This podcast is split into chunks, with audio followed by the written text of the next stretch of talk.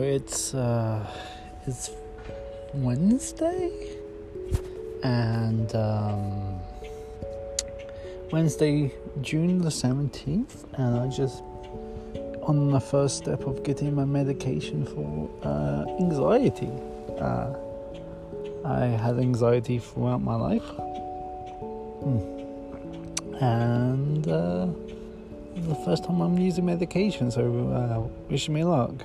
So I'm gonna you're gonna be on this journey with me. Uh, forgive me if I'm very low energy right now. Um, I'm having a uh, bit of a not not not a panic attack. I say, but like a low key panic attack, like a like a little. You know, you're in the harbour and it's like little little choppy out there.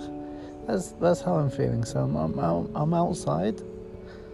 Uh, I'm outside and. Um, the birds are singing, and I'm just trying to take one thing at a time before I explode.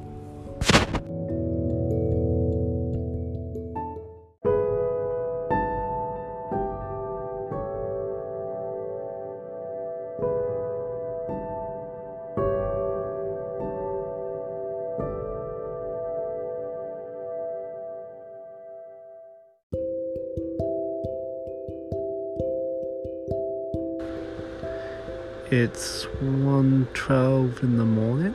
Uh, my AC is on. It's like 27 degrees in my bedroom, so pretty humid.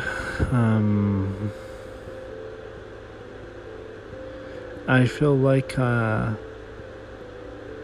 I, I don't know if the metaphor is right, but I feel like since I am going to get like the extra step on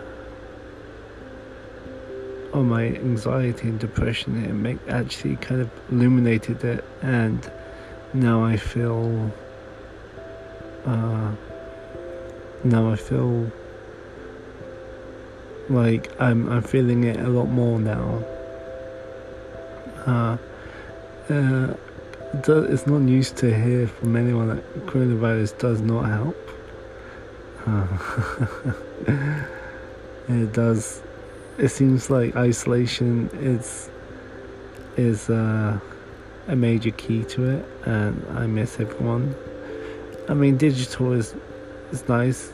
It works. I'm I'm grateful that I live in the uh, the, the, the world of the internet, but it's not the same.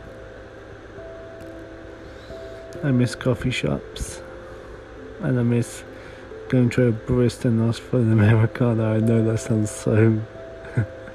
I know that sounds so like bougie, but that's what I miss.